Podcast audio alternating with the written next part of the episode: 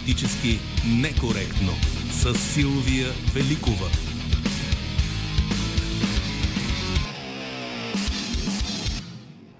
Здравейте, Слав Бистрев е звукорежисьор, редактор Добрина Карамболова за политически некоректно в социалните мрежи си грижи Евелина Георгиева. Музиката днес и както всяко предаване в неделя е избор на Марина Великова и ще слушаме българска бунтарска музика. Въпросът ни към вас е, ще гласувате ли на 11 юли и ще промените ли изборът си?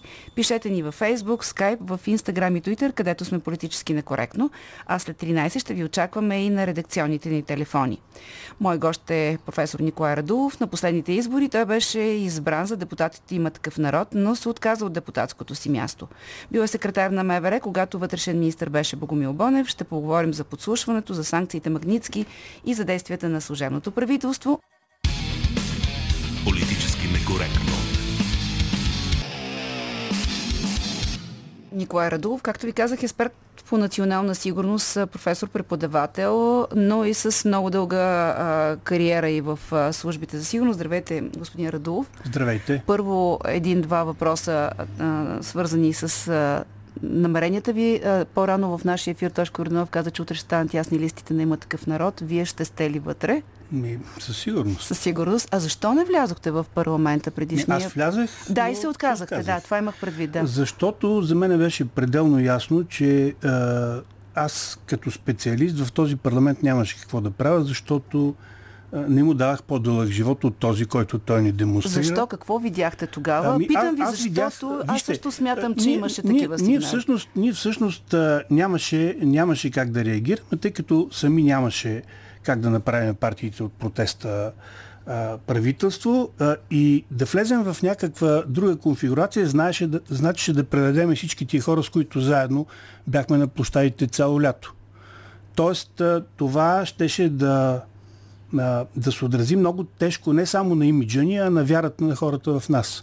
И тъй като очевидно беше за мен, че това, по което ще се работи, на първо място е изборния кодекс, тъй като стари изборен кодекс чисто служебно пренасочваше победата на изборите на друго място освен по този въпрос... А вие не се чувствате компетентен по него, така ли? Ами, аз не, съм, аз не съм наистина компетентен по изборното законодателство, а да дигам ръка, мога да. да го дигам, да дигам ръка и някъде Добре, другаде. сега ще видим каква ще е ситуацията и какво ще е съотношението на силите и дали този път ще има някакъв шанс да има власт. Вие какво сочи вашето усещане? Ми, аз съм изпълнен с добри предчувствия. Добри. Да, така че е. ще може да има този път правителство, защото наистина втори път да се разпадне парламент не би било добре. Колкото и да целта да е идеята ще, да е да се ще да не има някаква форма със сигурност, която ще задоволи хората, които стоят зад нас. Добре, сега да поговорим, а, преди да минем към актуалните теми, за и това, което споменах а, с, а, по-рано в анонса към вас. А, вие сте бил тогава, струва ми се, се е казвало секретар на МВР в а, периода, когато Богомил Бонев беше вътрешен министр. Нали така? Не Точно глава, така. на секретар. Точно така. Това беше една преходна форма, която се взе в, още по време на служебното правителство, а след това и при последващото редовно правителство се взе решение известно време да остане така тая форма, което подчертаваше, че ние не сме политически лица и това не е политически кабинет, а кабинет от, експерти. И след като така, след като ние успяхме да въведеме, що годе, не казвам, че напълно успяхме да въведем ред в МВР и службите за сигурност, защото те бяха на едно място тогава, се счете, че кабинета трябва да е еднообразен навсякъде във всички министерства и той да е лидиран от политически лица. Тоест така наречените политически кабинети. И вие си тръгвате. Така, Сега, обаче, да. това е един много интересен период. Аз не знае дали вие ще откриете като мен някакви аналогии на това, което се случва днес, но поне имаме а, сходни герои. Значи, това е времето, а, в което малко след като вие си тръгвате, Бойко Рашков не става главен прокурор, защото Петър Стоянов отказва да го назначи. Време, в което имаше много остър конфликт между него и а, Богомил Бонев. Богомил Бонев. Да. Тоест само, че Бойко Рашков в качеството му на следовател номер едно Богомил Бонев на вътрешен министр, после и и между Рашков а, а, и а, Филчев, когато става главен прокурор. Сега виждаме а, до такава степен конфронтация, че Рашков казва, ще се срещна с следващия главен прокурор. Атанасов казва, Атанас Атанасов онзи ден в панорама, беше грешка, че не беше избран Бойко Рашков и дойде Филчев. Рашков би бил добър главен прокурор. Сега, от гледна точка на времето е лесно да се дават оценки, но виждате ли аналоги? Е, значи, тогава, тогава е, беше ясно, че държавата е срещу мутрите, а сега държавата до известна степен се е, е кооперирала с мутрите. И не напразно ние в а, нашата програма казваме, че не само деполитизация трябва да се извърши на МВР и службите за сигурност, но и демутризация. Защото хора, които са откровенно свързани с мутрите, а някои с изяви в мутренското време като част от а, такива организации, а, определено показват, че някакси са разменили полюсите.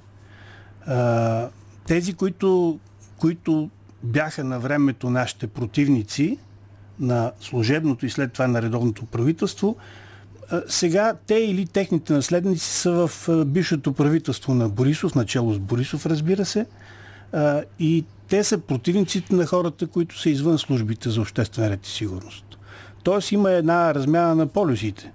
И също така е интересно, интересна е и, и, и мнението на Атанасов за Бойко Рашков, и това, което се е случило, но вижте, всяко нещо си има а, така време за поправка и втори шанс.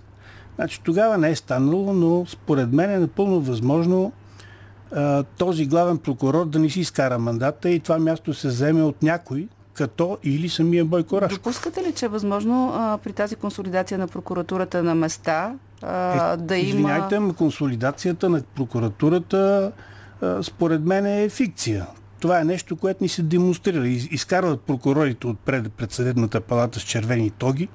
Чисто служебно. Едно време така се, така се гласуваше писмо срещу служеницин от колективите. И тая, този същия подход, там изобщо има много прилики с нещата, които се случваха преди 89-та година. Начините на реакция, обръщането на черното в бяло и обратно. по-скоро там можем да търсим някакви такива прилики и отлики. Добре, но а, очевидно няма как да стане смяната на върха на прокуратурата а, сега, без законодателни промени, защото нито Висшия съдебен съвет, съвсем наскоро имаше едно гласуване по повод спецсъдилищата и прокуратурите, те всички като един застанаха за това, че това е посегателство също независимостта на главния на прокуратурата и на съдебната власт. Тоест, с вътрешни механизми и с протести очевидно не може да стане промяната в прокуратурата. Еми, да, затова участваме в изборите. Иначе щяхме да сме отпред пред Тоест през, пред прокуратурата. През промени да. законодателствата. Ще, ще, такива промени ще станат. Това е, това е неизбежно. А, и много интересно е, че когато, когато заговориш за, за това, че трябва да се премахнат а, спецсъдилищата и спецпрокуратурите, веднага скача някой а, така от тези остриетата на ГЕРБ да обяснява, че това е а, теорията на Вишински в а, трансформация на хората, които са протестиращи. Точно теорията на Вишински изисква такива специализирани съдилища, специализирани специални прокурори. Тоест там това е някаква аналогия и наследство от революцията, където е имало революционни тройки, при които са разстрелвали хората. И, и опита да се, да се направи този тип аналогия, когато това, което се върши от прокуратурата е толкова близко до това, което се е вършило през 33-34 година в Русия, че, че просто се страскаш от такива прилики и си казваш, може би това е причината главният прокурор да подпише с прокурора Чайка споразумение за съвместна дейност. Може би оттам черпат, да, и предишният, то няма значение, това е фигурата. Може би оттам черпат теоретичните си познания за начина по който трябва това да действат. Това ли оценката ви за прокуратурата, че действа като комунистическа прокуратура? Ти да, има, има, такива, има и такива индикации. Вие виждате как например, арестуват някой, тъй като е, му е вменено да участва в а, структура за проверка, например на СРС-та, оказва се, че доказателствата са просто сувенири. Вчера беше много интересна тази, а, тази информация. И, и, и много такива случаи има. Просто, ако почнем да изреждаме то, то ще е едно, едно безкрайно изложение.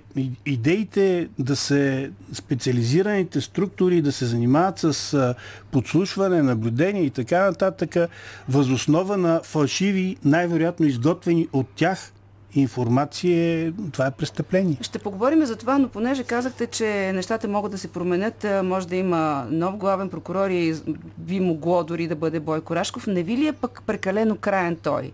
Онзи сюжет с дъх на канибализъм, тази остра конфронтация с... Този, този сюжет, той е цитат. Това е езика на бившия премьер паржолките Тоест, вие за кучето. вярвате, че това нещо се е случило? Аз вярвам, че такова че нещо е изговорено. Да. Аз вярвам, че такова нещо е изговорено. Дали наистина министър-председателя е тогавашния е вложил или, такова, или, или човека, такова, да. такава идея, но човека така го е разбрал. Явно е казано с такъв тон, че така да го разбере. Може би имал нещо друго предвид. Там се развиват някакви суджучни истории непрекъснато и може би е ставало дума за нещо друго, но човека се е оплашил.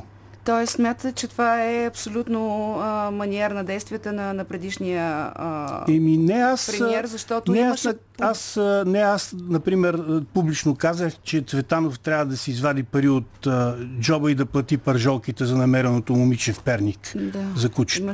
Тоест, това е езика на, езика да. на Борисов за мен няма съмнение, че нещо такова е Но, говорено. Добре, отвъд а, този пример, който дадох, а, изобщо изявите на, на вътрешния министр, служебния вътрешен министр, смятате ли, че са така в рамките на, на компетенции за правомощите? Защото той може ли да работи без прокуратурата? Той не може. Прокуратурата може да се спис, съсипе не може, всяко разви, разкритие, което е, ме Не може да работи, не може да работи а, без прокуратурата и затова изкарва нещата в публичното пространство, защото всъщност прокуратурата отказва да работи с, с органите за обществения ред и сигурност, вън от себе си. А, прокуратурата, м- ние вероятно ще говорим след малко за Магницки и така нататък. Да, даже съм извадила но, но прокуратурата всъщност всичките и дела се разсипват по, по странен начин всичките тия провокации, това освен провокация не мога да го нарека, да, да се нахвърлиш и да направиш въоръжено проникване в президентството и в края на кращата съдът признава, че това са незаконни действия един по един бяха оправдани всички обвинения, арестувани, обискирани да, и така нататък. те не са оправдани. Стана ясно, че са незаконно задържани и между другото това е важно да го повторим като мотив, който съда записа в решението си, че полицията е действала по устни разпореждания на прокурори за да задържи тези хора и без доказателства. Сега, между другото, е интересно, мина една година почти от тогава. Нито едно от тези дела а, не е финализирано, което е доста дълго време. Е, така е, значи, има, много, има много такива звучни дела на прокуратурата, по които, а, например, а, някои хора изкараха по 8-900 дни в предварителния арест, а, без дори веднъж да са викани на разпит. Твърди така се, че, че това, е, това е практика. Добре, това, така, това е практика, която очевидно без а, някаква промяна, включително и законодателна, няма как да се а, промени, но а, като казахме за прокуратурата, а, как чухте вие казаното вчера, онзи ден от говорителя на главния прокурор по повод доклада Магницки, че най-вероятно той се позовава на събрани доказателства и данни от прокуратурата? Спомням си, при встъпването в длъжност на главния прокурор, го привикаха в Европейския парламент на разговор с комисията по право, обществен ред. Сега не си спомням точно да, как да, беше да. названието. Той Либа. прати своята заместничка а след това същата тази говорителка каза, че всъщност не те са го викали, а той е организирал тази среща. Така че това е дребнав и глупав пиар, защото много лесно може да се установи кое е истината. И който чете по страниците на Европарламента, вижда кой, кога, за какво е извикан, знае какви въпроси са зададени и как е отговорено. Тоест прокуратурата е орган, който би трябвало да е с много голямо обществено доверие. Тези хора, които управляват последните 7-8 години, правят точно обратното. Сега Те стран... сриват доверието в нея. Странно е, защото ако си спомняте, а, преди да приключи мандата на Сотир Цацаров, той отиде с а, Димитър Георгиев и други шефове на служби и с Иван Гешевеш като кандидат за главен прокурор на едно посещение в Съединените щати. И някой каза, че това е м, така м, посещение, което да каже, че щатите стоят зад този кандидат за главен прокурор. Сега стана ясно, че покрай срещите, които американският посланник имал по случая с Магницки, не е била планирана и, и не е имало среща с главния прокурор. Смятате ли, че наистина е имало някакво очакване той да свърши някаква работа? И сега дори Съединените щати са разочаровани. Много се съмнявам. Не. Аз мисля, че а, и Съединените Американски щати и а, нашите а, а, приятели от а, Европейския съюз са пределно наясно с това какво се случва от нас и вие ще видите съвсем наскоро очакваме и доклада от Европейската комисия, но от, в години наред ние получаваме остри забележки в доклада на Държавния департамент на щатите по същите въпроси, които са описани сега в а, това решение по закона Магницки.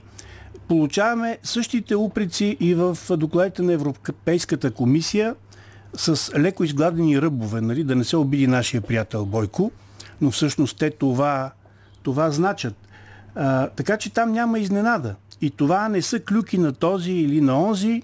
Това е информация, която се събира по няколко независими канала и след това се сравнява. И един от каналите е разнователните служби на а, нашите партньори и на щатите в България. Тоест това е оценката Те, и тяхната Това е тяхната оценка това е тяхната оценка и се получава а, невероятния куриоз чуждите специални служби да се грижат повече за е, битието, честа, живота, бизнеса на българина, отколкото собственото правителство и собствените е, специални служби. Те се грижат, Куриоз. защото то е свързано и с техния бизнес и с да, но, това, да, но факт е, че ние, да. например, като европейски граждани сме еднакво защитени чрез действията на европейските специални служби. Искам да прочета какво казва посланник Херо Мустафа в своето, своята публикация в 24 часа. Тя е много интересна, между другото, и, и така малко излиза на моменти от дипломатичния вътрешния тон. Това са, тези санкции са най-мащаб, нашите, са най-мащабното действие в историята на глобалния закон Магницки, осъществено в един ден и представляват увеличение, забележете, с 25 на 100 от общия брой на лицата и компаниите, санкционирани по тази програма. Една четвърт сме от санкциите наложени по този закон до сега. Имаме шанса да станем 50%, доколкото разбирам, защото скоро се очаква ново решение, свързано с България. С други хора? Да, с други хора. А, смятате ли, че и има ли такова а, а, основание от такова очакване а, да се навлезе в политиката? Защото всъщност тези санкции а, говорят за бизнесмени, а, за хора, които са извършили някакви първонарушения, някои от тях са на, на, на съд у нас, но те, те насочват към контакти с политици.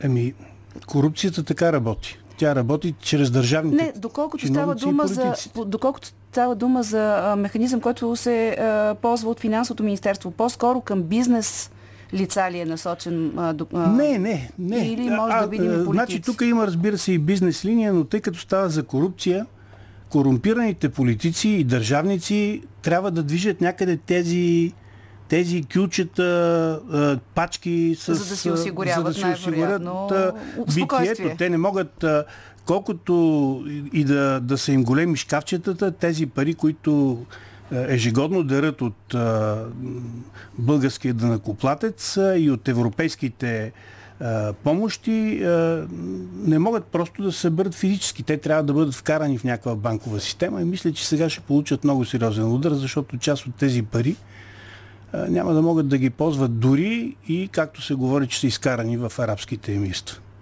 А, това, което ни публикува Министерството на финансите а, по отношение на фирмите и лицата, които от които трябва всички да се притесняват.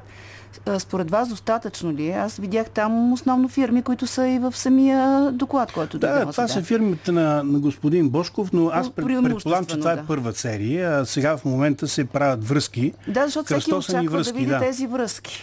И аз мисля, че е, се заяви пределно ясно от е, Министерство на финансите, че тези проучвания се правят не за друго, а за да бъдат предупредени държавните държавните фирми тъй като могат да изпаднат в много тежко положение. Някакви пари да бъдат прехвърлени, както с Българската банка за развитие. А като казвате за арабски държави и с тях няма да могат да правят бизнес, вие смятате, че действително всеки, който по някакъв начин има нещо общо с тези лица и с техния бизнес, наистина ще, ще се ограничи от тук нататък да контактува с тях? А, такава е идеята, а, но, но доколко е изчерпателен списъка в разнователните служби не можем да кажем. Със сигурност този списък е достатъчно голям и не е отразен в документа, но съществува и вероятно ще се развива. А тези допълнителни а, така, послания, а, послания, които очакваме и, и прогнозата ви да се дигне процента на нашето представителство в глобалния закон, кога ги чакаме? Какво знаете? Ми, вижте, това, което чух, че ги очакваме скоро. Със сигурност няма да ги пуснат преди изборите, защото наистина и тук има някаква мярка на, на политическа коректност, защото преди изборите ще окажат влияние върху резултата. Така че най-вероятно ще са след изборите. Т.е. след 12-13 средата на следващия месец. Ангажимент на новите мнозинства. Обаче, чухте ли това, което казаха ГЕРБ? Че всъщност оповестяването на тези фирми и защо начина по който служебното правителство много бързо се активизира, за да, както казвате вие, да предпази и държавните субекти да не, да не контактуват с тях, било а, начин да се сменят едни олигарси с други олигарси. Ми, то е хубаво да се посочват имената, кой с кой се сменя, защото очевидно, че ГЕРБ знаят много добре кои са техните олигарси или е, я, тези, които а, ще ги сменят. Аз имам... А хубаво е да посочат кой олигар с кой, се, с кой се сменят, тъй като обикновено те говорят, дайте доказателства на всяко нещо. Изведете ги имената да видим, верно ли е това.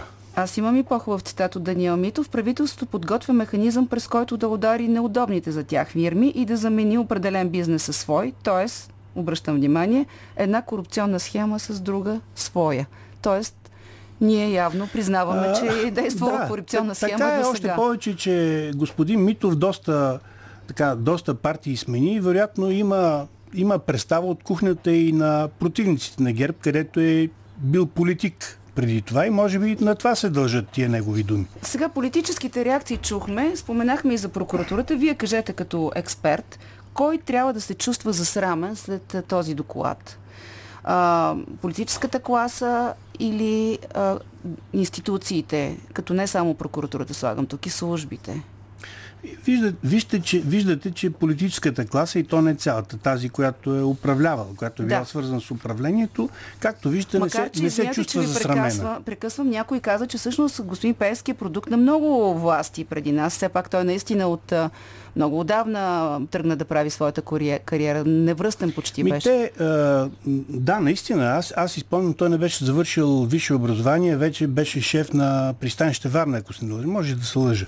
След това стана много бързо заместник министър, там беше свързан с държавния резерв. Тоест една шематна кариера, от която в един момент излезе с, доколкото спомням, с една гарсониера и един опел на 19 години. Преди няколко Малко нещата това, корено да. се промениха, да. А, тоест, такива хора, които за кратко време могат да спечелят толкова много пари, ако са много в България, ние ще дръпнем много напред, ще станем световна сила в бизнеса.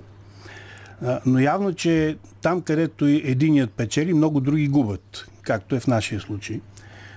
Въпросът с господин Пески е много сложен, но, но интересното е, че те като че ли се движат паралелно с господин Борисов.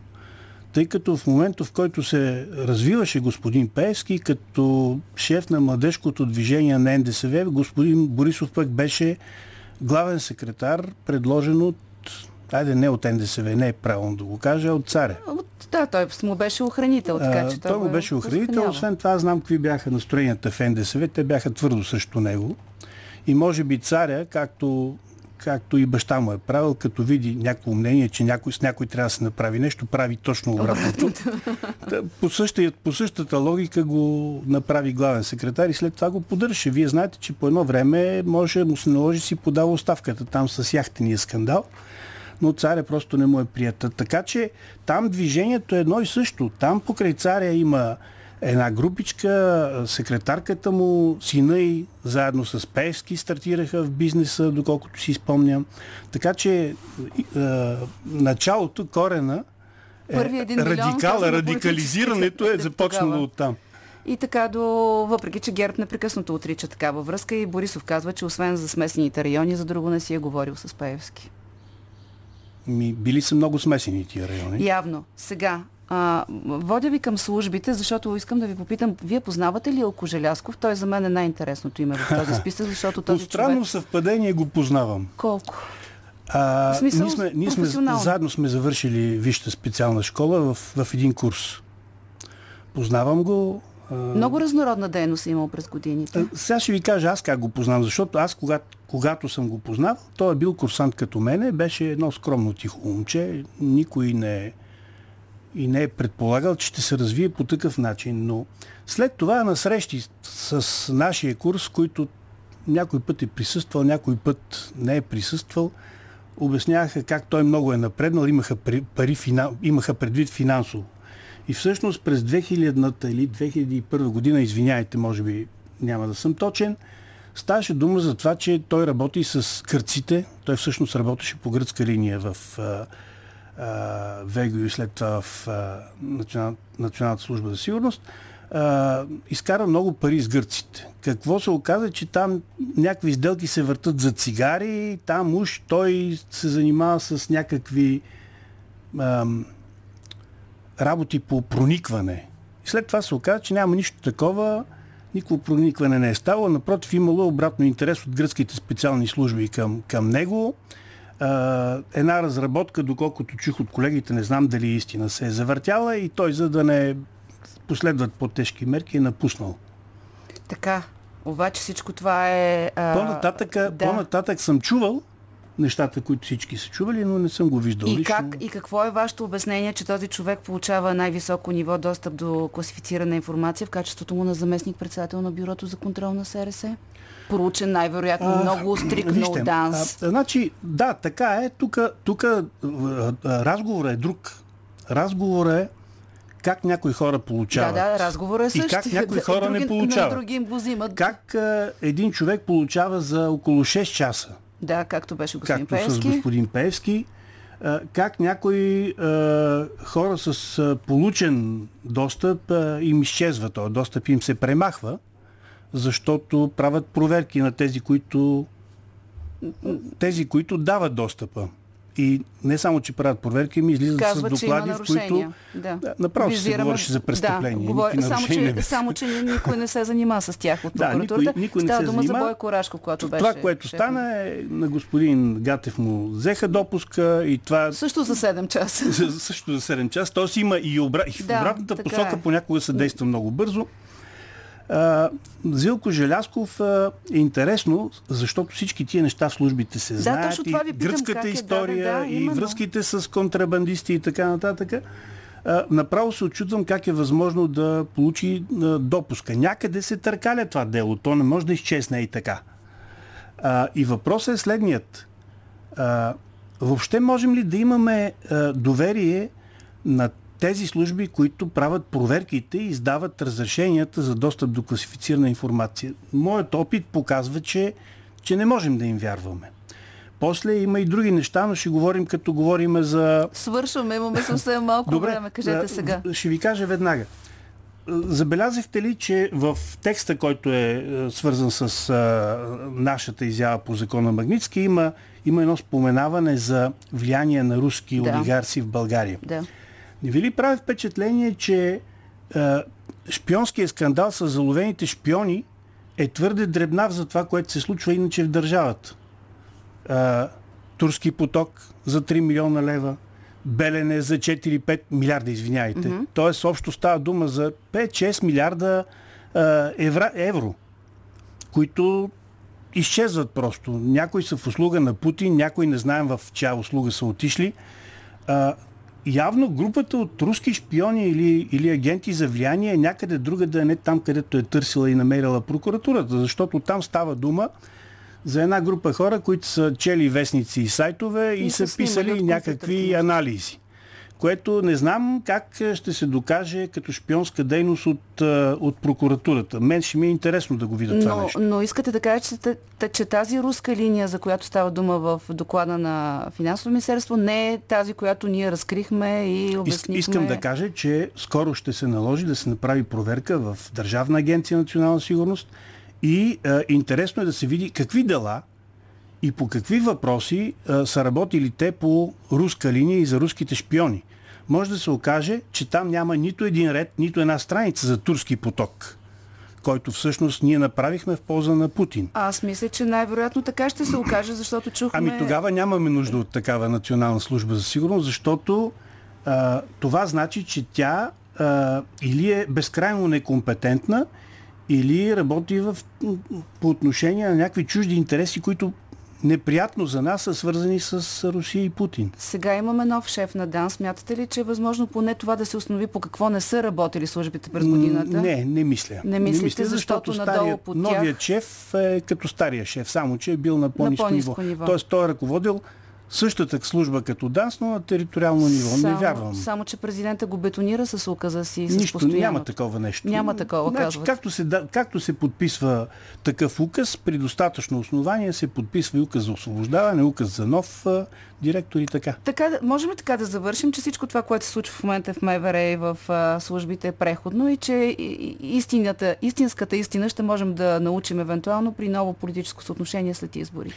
Твърдо можем да го кажем това, още повече, че наистина в а, а, приоритетите на, на служебното правителство са изборите, а не някакви разкрития. Хубаво е да се правят, защото хората очакват това от тях. Да, го харесват. Друго нещо трябва да се прави. А, това, което искат избирателите от едно редовно избрано правителство е не е нещо друго. Тук не става дума за реванш искат законност, защото всичко това, за което си говорим, са престъпления. Okay. Престъпления, които са извършени от службите, не от индивидуални личности от тях, а вероятно от организирани престъпни групи. И такива организирани групи най-вероятно има в прокуратурата, защото виждаме, че те имат единни позиции по много неща. Ами ще разберем дали е така, ако прокуратурата започне да работи или продължи да не работи, макар че тя и когато работи може да смачка. Не, тази прокуратура е по-добре че... да не работи, а да изчакаме да има нормална прокуратура. Не знам. Дано да наистина да има механизми, по които да могат да бъдат прочистени тези структури. Предстои да видим. Благодаря ви, че бяхте гост. Николай Радулов, експерт по национална сигурност. Очаквам утре да ви видим в в листите. Доколкото разбрах, утре има такъв народ, ще си регистрира листите. Политически некоректно. Малко мнение от Туитър. Пламен Петков пише, ще гласувам задължително за политическа партия Възраждане. Ще гласувам, за да не позволим да се върне на власт ГЕРБ защото колкото и грозно да им звучи на някой, тази токсична партия трябва да бъде изчегъртана. А лидера е еднокнижния, осъден и настанен в затвора. Не малко леко промених а, мнението на нашия слушател. А, Румен Ценов а, пише, че ще гласува но ще гласува различно.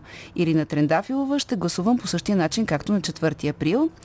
Ирина Катучева която също ще гласува различно. И сега към телефоните. Ще гласувате ли на 11 юли? Променихте ли си вота в периода от 4 април до сега? Здравейте.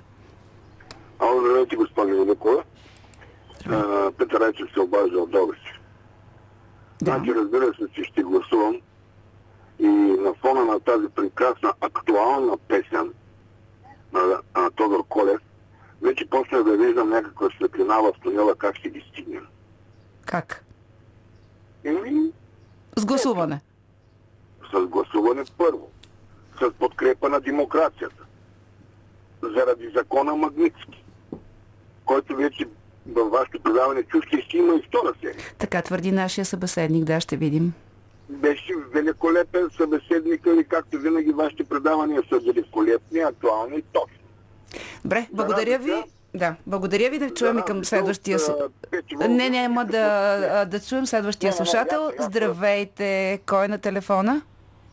Здравейте, госпожо Великова. Мариан Димитров съм от Русе. Аз ли съм? Ало. Вие сте, слушам ви, господин. Да. А, две, две кратки реплики преди да отговоря на въпроса. Първо, поздравявам господин Петър Волгин за встъпителния му коментар вчера. Беше изключително силен. Така трябва да разсъждава всеки български министър-председател, президент и политик, който кандидатства да, за изпълнителната власт и изобщо да влиза в политиката. Втората ми, втората ми реплика е а, доста наскоро а, се установи, че американските тайни служби с помощта на а, датските тайни служби са послушвали госпожа Герцел.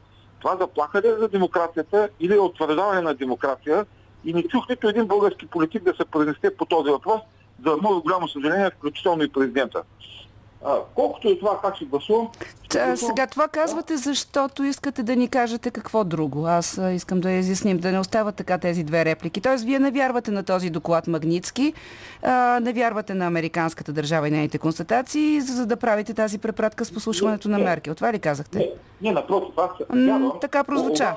Това, това е онази част, която защитава американските интереси е, за търговски и други военни, а, а има много други корумпирани политики, за които също американските служби... Кажете кои са в България те. Кои ви липсват от този доклад тогава, понеже не там върви разговор, защото защ... няма, няма нищо лошо в една, това една държава да защитава националните си интереси. Ако те минават а, през позоваване на хора, които застрашават тези национални интереси, ние не можем да го отричаме. Ето, например, ако смятате, можем да не се занимаваме с доклада Магницки, да кажем, това си е наша вътрешна работа. Не, не, ние се занимаваме, обаче е, това, което каза и господин Волгин вчера, не може, защото от Америка не е пуснат а, някаква директива и ние да работим по нея. До сега... Аз няма да споря с господин Волгин а, изобщо по, по тази тема. Питам ви според вас, това не са корумпираните хора, които са позова, посочени там. Има други или няма никакви? Това. Не, не са само това корумпираните хора. Кои са другите, които според и, вас са пропуснати? Да се вижда, тези неща от Штатите, а в България това нещо да не се вижда. Ето, сигурно. Трябва да изместим главната прокуратура в Штатите, оттам да правозащитава. Кои са липсващите имена според вас? Кои са другите имена? Да. Да, защото вие казвате, че не са само това. Кои са другите? Ами, има един шеф на, на една организация, такава бизнес организация, който доскоро дължеше едни милиони, които не ги е върнал и, и, и много други такива хора, които купуваха телевизии, продаваха телевизии. Ага. Е, ми чакайте се, да. Разбрах, разбрах. Добре, разбрах ви. Няма да ви карам да казвате имена, за да не се окажем после в режим на търсене на отговорност. Не помните, казваха и Да, добре, кажете сега за изборите. Ще гласувате ли, ще промените ли вота си? А, а, малко ще го променя. Предния път гласувах за възраждане на отечество, сега ще гласувам за Левия съюз за чиста и свята република, който основен мандат носител е пак възраждане на отечество, защото а, там се събрали а, честни хора Добре. с висок морал и заслужават да бъдат подкрепени.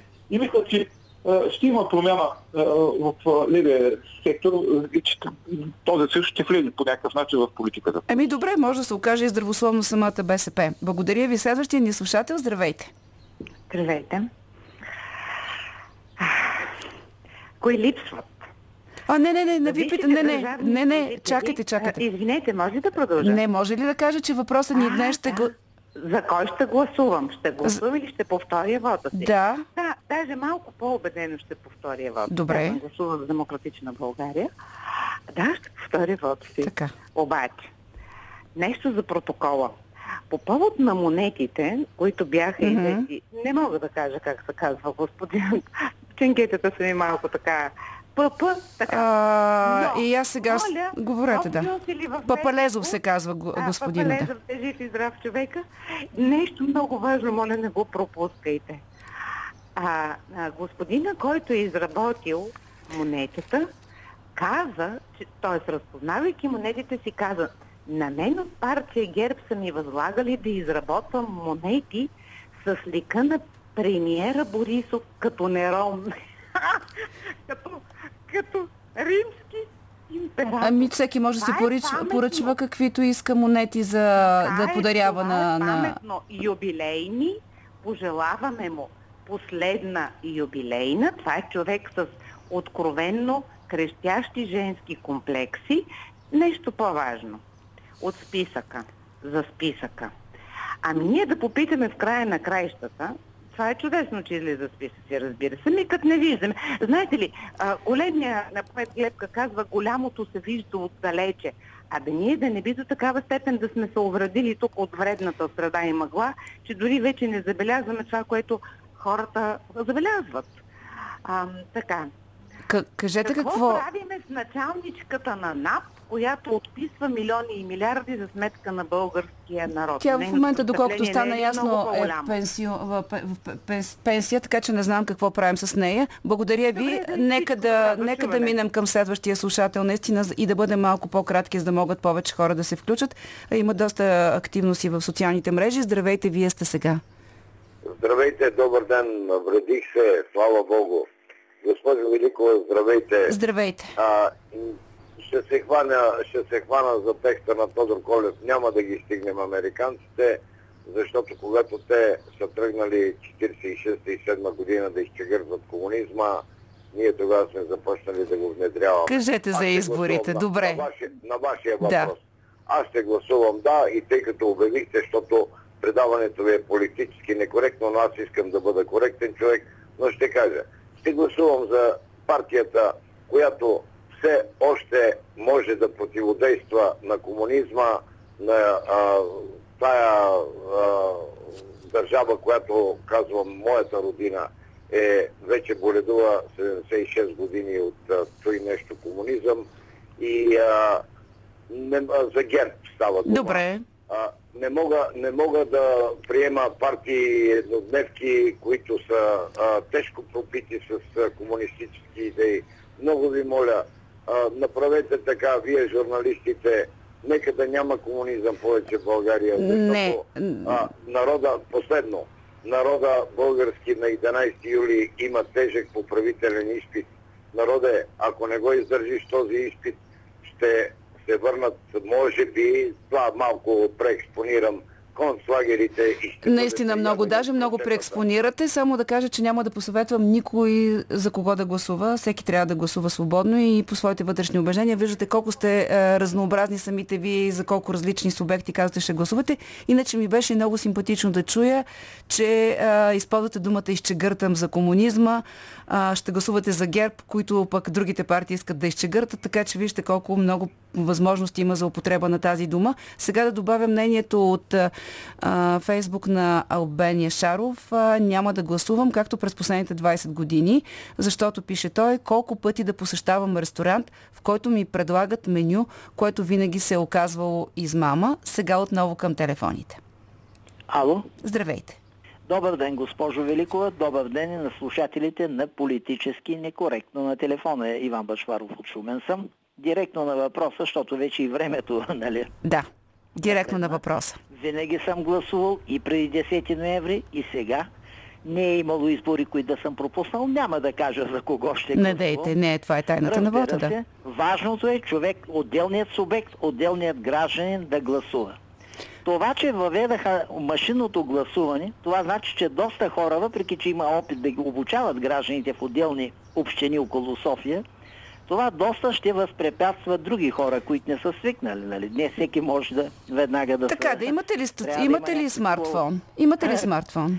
И зато и трябва да, Да. си има и резервни хартиени бюлетини, граждана да подпише декларация, че иска по този начин. Няма да може да стане по този- да, го разбрах ви, Иначе благодаря. резултатите, Да, последно, кажете. електронните медии, няма да изброявам кои. Тук влиза и БНР, тук влизат и големите електронни и телевизионни медии.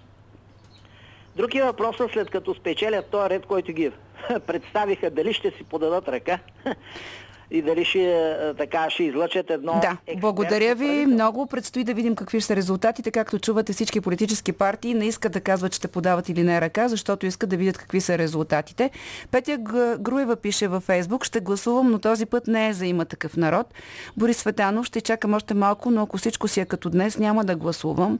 Демокрацията ни поднесе да имам право да гласувам и да нямам право да гласувам. Няма смисъл да давам характеристика за тия от листите до един без характери. В листите водачите са поставени там не да водят, а да подвеждат.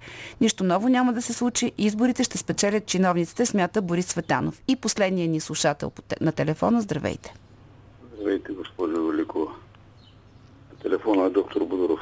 Здравейте. Много кратък ще бъда. Добре. Няма да гласувам, защото не мога да отида да си дам гласа в такава пошла избирателна система, в която ако отидат 5% от българите, ще бъдат избрани пак същите играчи, които от 30 години съсипаха България. И това е отговор и на другия ми въпрос. Кои са корумпирани? Всички, които я съсипаха тази хубава държавичка, за мен са корумпирани. И задавам въпрос и на американци, и на руснаци, и на всички, които си имат за велики сили. Защо мълчаха толкова време? Ами може би са чакали ние да си свършим работата. Благодаря ви. И сега още едно-две мнения от а, социалните мрежи. Иван Бозуков, а, единствените избори от 91 на които не съм гласувал, бяха тези на 4 април. На предстоящите на 11 юли също няма да гласувам. Причините са много, но ще спомена две. Едната е, че каквото и правителство да бъде съставено след тях, ако изобщо се случи такова, разбира се, политиката му със сигурност няма да се различава съществено от тази на всичките ни правителства от февруари 97 насам. Другата причина причина, поради която няма да гласуваме, обстоятелството, че машинния вод ще ми отнеме възможността да пусна недействителна бюлетина, проявявайки художествена самодейност посредством гласуване с тихче или каламбур, както правя на изборите през последните 15 години. Това ни пише Иван Бозуков, който така се включва в групата на тези, които няма да гласуват на, на предстоящи избори. И още едно мнение, после ще ви прочета и останалите. Камен Василев ще гласувам по същия начин, както на предходните избори. Не знам Бъба прав ли е или крив. Вероятно трябва да разпознаем тук Бойко Борисов. Единственото знам, че не е добре една партия да е на власт толкова много години. Вредно е. Сега минаваме към сатиричния коментар към сед... на... и поглед към седмицата на Иво Балев от Вестник сега. Новини с добавена стойност.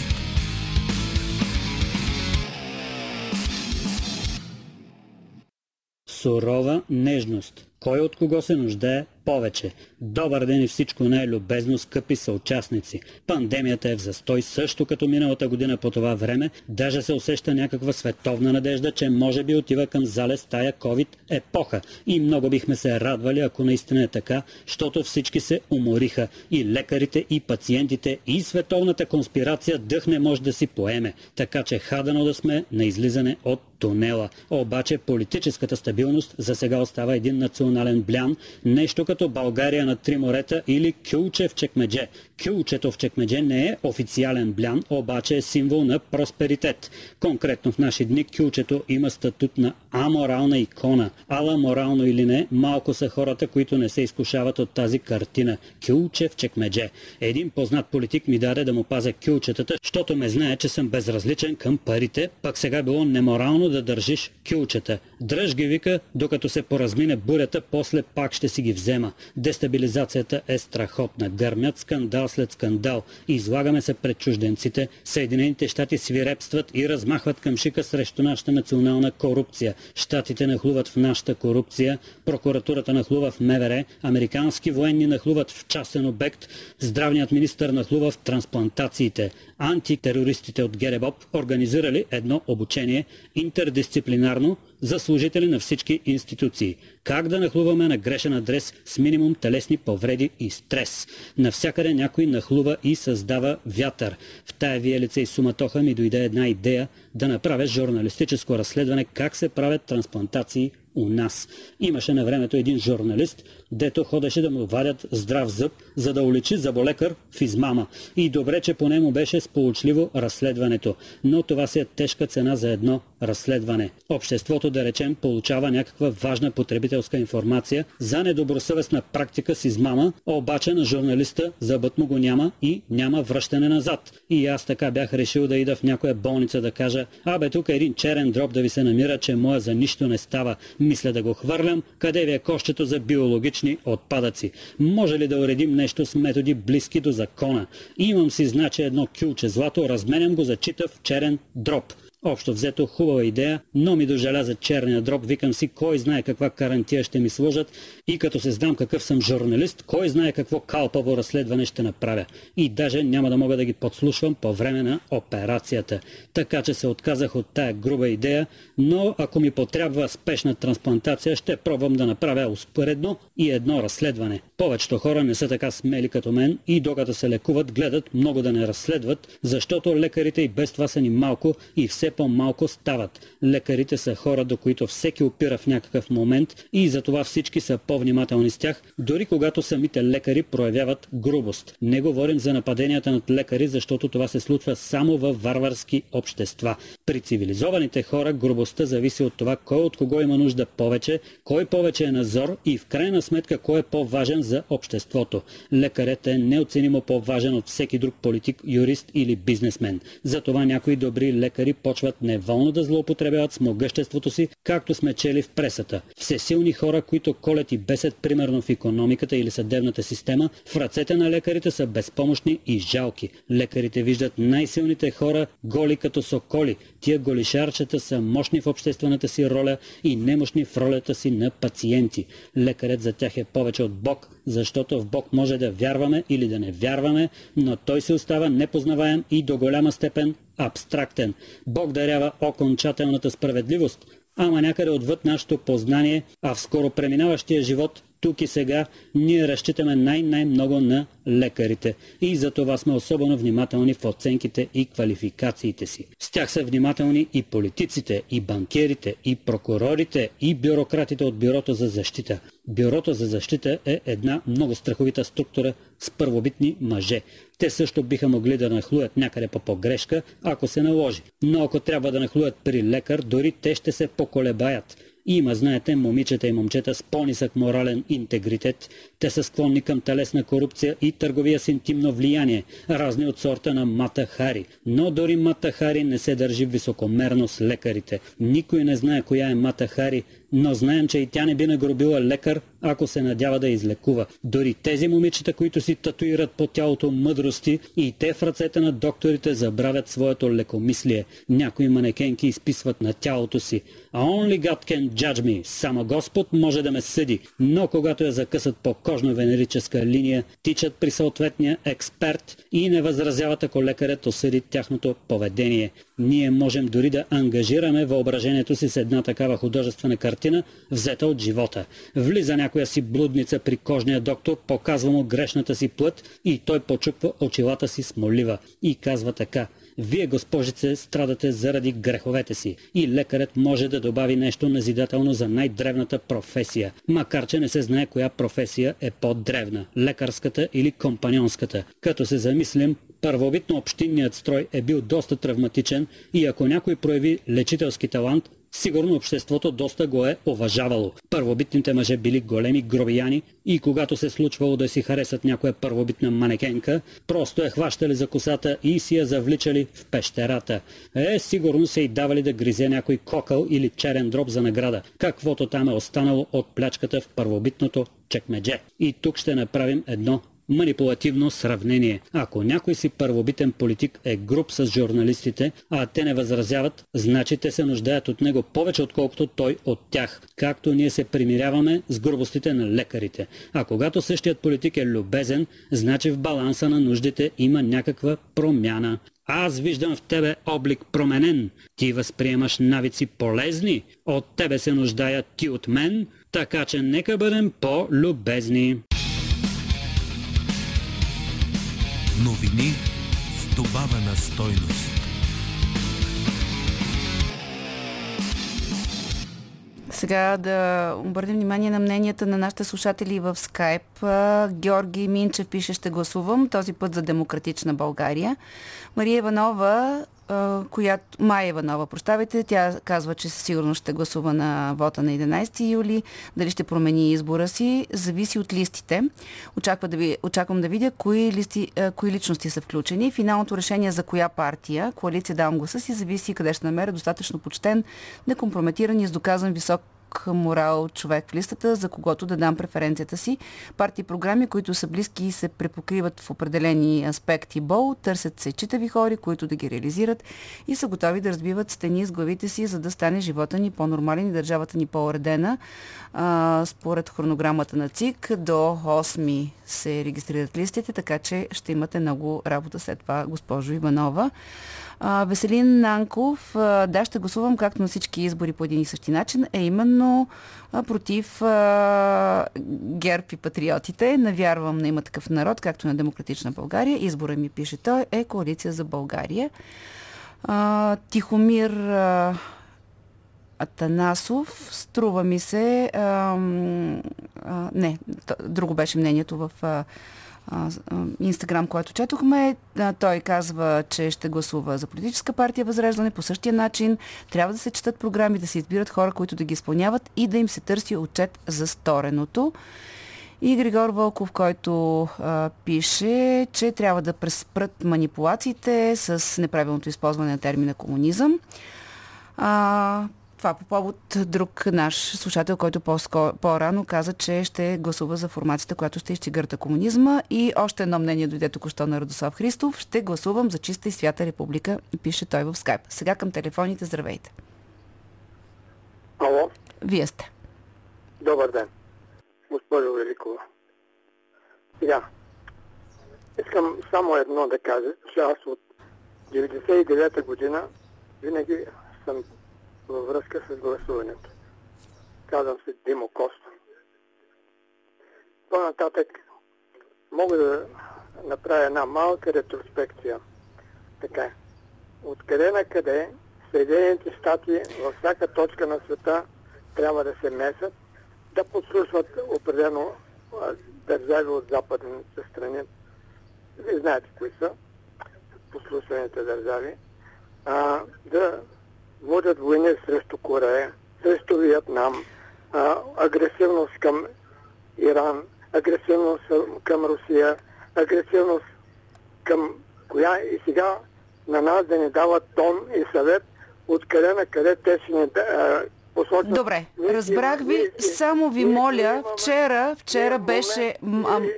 Може ли да няма, ме чуете? Няма, няма, няма да ми кажете. Аз искам сега Благодаря ви. Много се радвам, че ви чух. Към следващия слушател, здравейте. Вие сте. Може ли да... Чувате ли ни? Ало? Здравейте, вие сте и ви моля да коментираме темата днес. Тя е свързана с Здравейте. Аз специално ще гласувам, вече това си е моя тайна за кого. Да, разбира се. Ще ви кажа защо ще гласувам, госпожо Великова. Независимо кой е на вас, но когато ти назначаваш корумпирани хора, независимо дали са ГЕРБ или БСП на власт или служебно правителство, вие знаете ли каква личност в момента е назначена, от утре ще бъде назначен за секретар на областна администрация в Хасково? Не, кажете ни. Човек, това е бившия кмет на Евайлоград, който в пияно състояние направи две катастрофи, имаше и ранени хора. А ранените бяха изкарани виновни. Трети случай пак с него вече като депутат от БСП. Човека се казва Стефан Танев. Тогава те са глобени от, от тогавашния началник на КАТ господин Койчев, а за това, че са ги глобили, че са употребили алкохол, който беше преместен на друга работа, а шефът, тогавашният шеф на полицията, едно добро младо момче, Диан Павлов, беше принуден да Казвате много оставка. имена и фактология, която нито можем да проверим сега, нито ами, е разбираема ами, за нашите ами, слушатели. Ами, Нека, е може ли само нещо да ви кажа?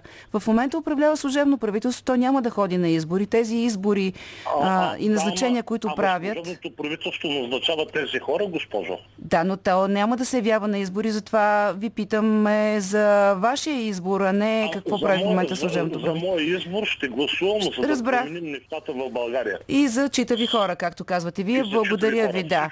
Вера Петрова пише във Фейсбук, ще гласувам отново за същата коалиция, защото вярвам, че избора ми е правилен. Правилен, демократична България е мой избор, защото има програма и вярвам, че има капацитет да управлява. Успех на изборите на 11 юли. Таня Танасова, много ми се иска да гласувам за нещо различно от ГЕРБ, но не се знае за кой. Не знам кой е в има такъв народ, не знам кои са тези хора, за какво се борят, какви са им идеите.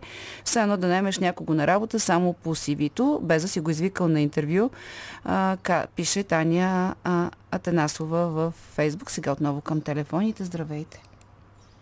Добър ден. Добър ден, слушаме Ало? ви. Да, слушаме ви. Поздравление за вас и предаването Реджеп Картал от Далечна Ирландия. Здравейте.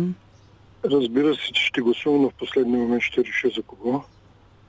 И според мен лично би трябвало да няма социологически проучвания един месец преди изборите, защото те объркват много хора. Примерно, когато каже, че една малка партия няма шанс да влезне и аз искам да я гласувам за нея и до последния момент мисля и след това гласувам за друга. Демотивирате се, защото смятате, че няма да, смисъл. според мен, да, те объркват страшно много хора.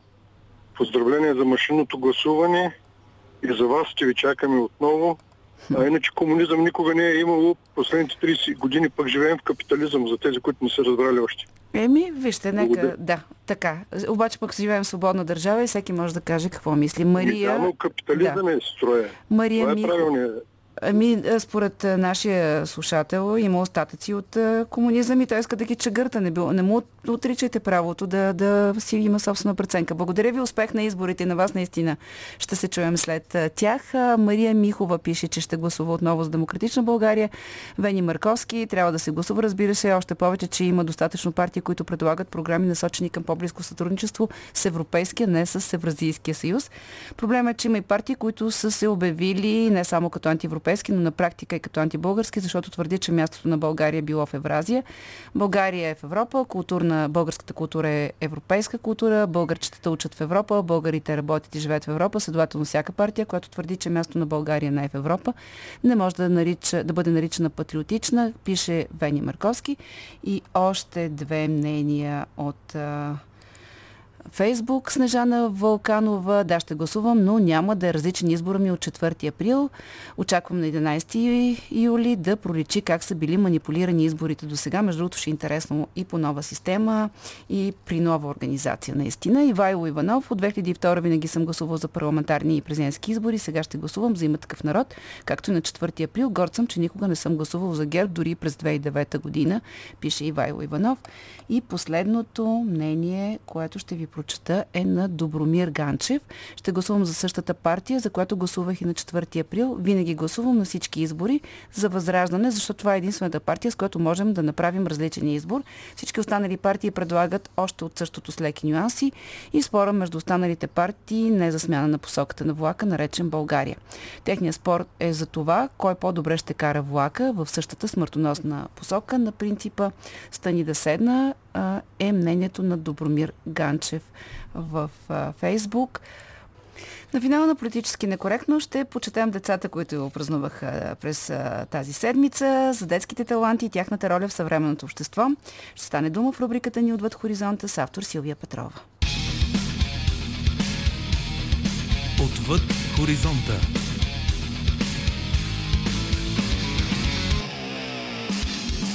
Пример за съвременно гениално дете е 12-годишният Майк Уимър от американския щат Северна Каролина, който през май завърши гимназия и колеж с висок успех.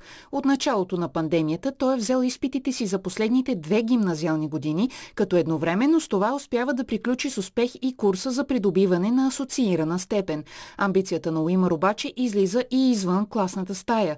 Той все още не е тинейджър, но вече е основал компания, чиято цел е да даде ново определение на бъдещето с помощта на изкуствения интелект, науката, технологиите, инженерните науки и математиката. Една от практическите разработки, с които се хвали 12-годишният Майкъл Уимър. Преди няколко години създадох оперативна система, която да стандартизира различните бизнеси и компании в сферата на изкуствения интелект. Така те се комбинират в много по-лесна за ползване платформа. Компаниите не обичат да говорят помежду си, както и различните устройства с изкуствен интелект. Всички те комуникират в различни форми и на различни програмни езици. Всичко в тях е различно. На практика аз съм преводачът в средата. Така не би се налагало да имате 20 различни апликации за различните си умни устройства вкъщи. Първоначално създадох операционната система за майка ми, която претърпя операция на гръбначния стълб миналата пролет и трудно ставаше от леглото. Свързах звънеца и умната ни ключалка и създадох алгоритъм за лицево разпознаване за петимата души в семейството, които се грижиха за нея. И докато аз бях на училище, а баща ми на работа, ако някой от тях звъннеше на вратата, вратата се отваряше автоматично а ако беше непознат, вратата оставаше заключена и СМС с неговата снимка се изпращаше към нашите телефони с въпрос дали вратата да се отвори. В подобни проекти усетих липсата на стандартизация и възможността и за приложение и улесняване на живота на хората. Излезият миналата година сериал Гамбитът на кралицата, който се радва на голяма популярност в цял свят, разказва за малко момиче шахматно чудо. Историята остава отворен въпросът дали талантът на героинята е наследствен, майка й е гениален математик или идва в резултат на часовете тренировка с учител перфекционист. Намеква се, че и двете, природните фактори и личното развитие на база собствен опит, играят роля. Мнението по въпроса на професора по психология в Бостън Коледж и автор на книгата на дарените деца, митове и реалности Елън Уинър. Има много разисквания каква роля играе природата и каква средата. Някои спорят, че стимула и насърчаването са всичко, че е необходимо единствено да се натрупа огромна практика в сферата, да се започне рано и да се работи опорито и така ще станеш много талантлив. Не съм съгласна с това виждане. Мисля, че е на лице ясна биологическа основа при надарените деца. Едно от доказателствата за това е, че се виждат много нетипични признаци за високи способности в тези деца много преди те да имат възможността да започнат да тренират активно. Това предполага вроденост. Не отричам обаче значението на усърдната работа. Никой не става велик без много усилия. Истинското шахматно дете чудо на този век до момента обаче е норвежецът Магнус Карлсен, който е вторият най-млад гросмайстор в историята. Такъв става, когато е на 13 години и 4 месеца през 2003.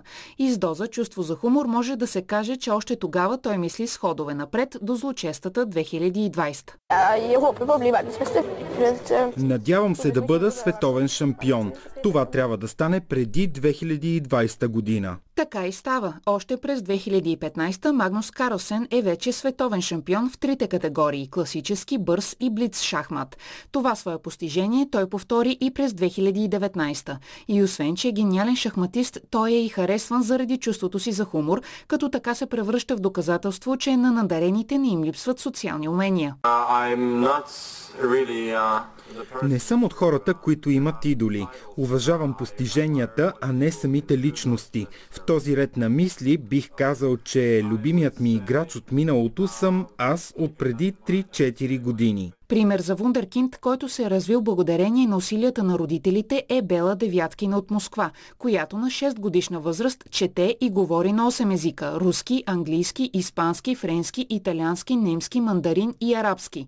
Майката на Бела, Юлия, започва да й говори на руски и на английски веднага след раждането й и постепенно, използвайки метода на американски учен Глен Доман, я научава и на френски. With Bella, с Бела започнахме само с два езика. Исках да владея свободно руски и английски. Когато се роди, не мислех за 8 езика. На втория ден от нейния живот започнах да й говоря на английски. В началото сесиите бяха по около 15 минути, но постепенно ставаха по-дълги. Когато беше на един месец, сменях езиците през ден. Когато стана на 10 месеца, беше очевидно, че разбира и руския и английския на еднакво ниво. Реагираше на лесните послания, пляска и маха и вдигни ръце.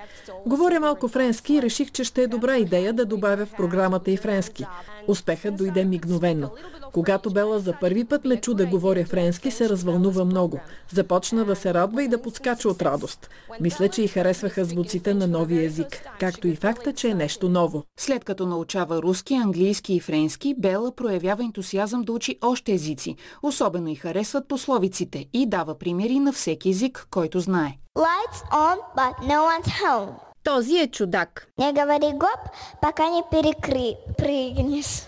Рибата още в морето те тигана слагат. Анкела мона се виста деседа, мона се кеда. Вълкът козината си мени, но нрава не. Pour casser le noix, pour manger le noix, il faut casser la coque. Без страдание няма печалба. Siamo tutti sulla stessa barca. Всички сме в един отбор. Zwei Fliegen mit einer Klappe schlagen. С един куршум два заека. Худала, шведала. Никога не е късно да учиш. Е садик. Хеве мефел араби.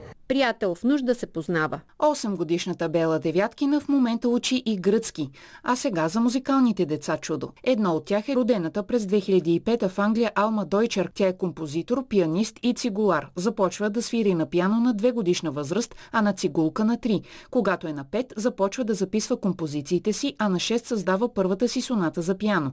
Година по-късно вече е автор на кратка опера, на 9 на концерт за цигулка, а на 10 на цялостна опера с заглавие Пепеляшка. Европейската и премиера беше във Виена през 2016, а година по-късно в Съединените щати, като изпълнението в операта Сан Хосе беше издадено и на DVD.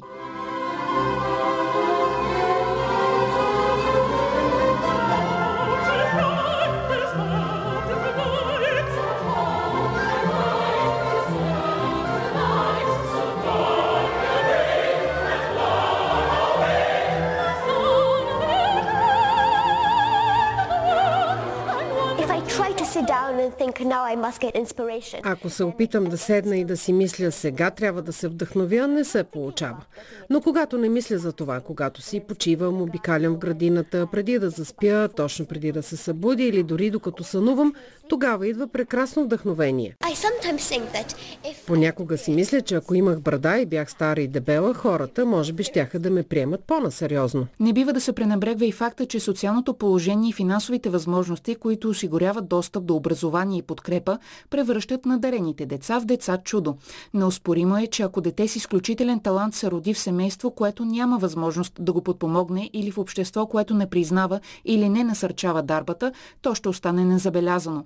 Сред дългия списък фактори, за да се превърне даровитото дете в дете чудо, психолозите Дейвид Хенри Фелдман и Лин Голдсмит включват финансовата подкрепа от семейството и нуждата поне единият родител да се отдаде почти изцяло на развитието на детето.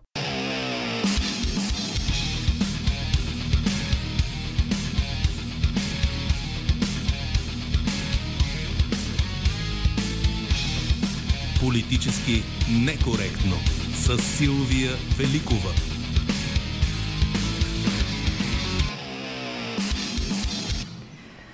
Работихме заедно и с Силвия Петрова, Иво Балев, Добрина Карамболова и Слав Бистрев. Музиката избираше Марина Великова и слушахме специална българска музика.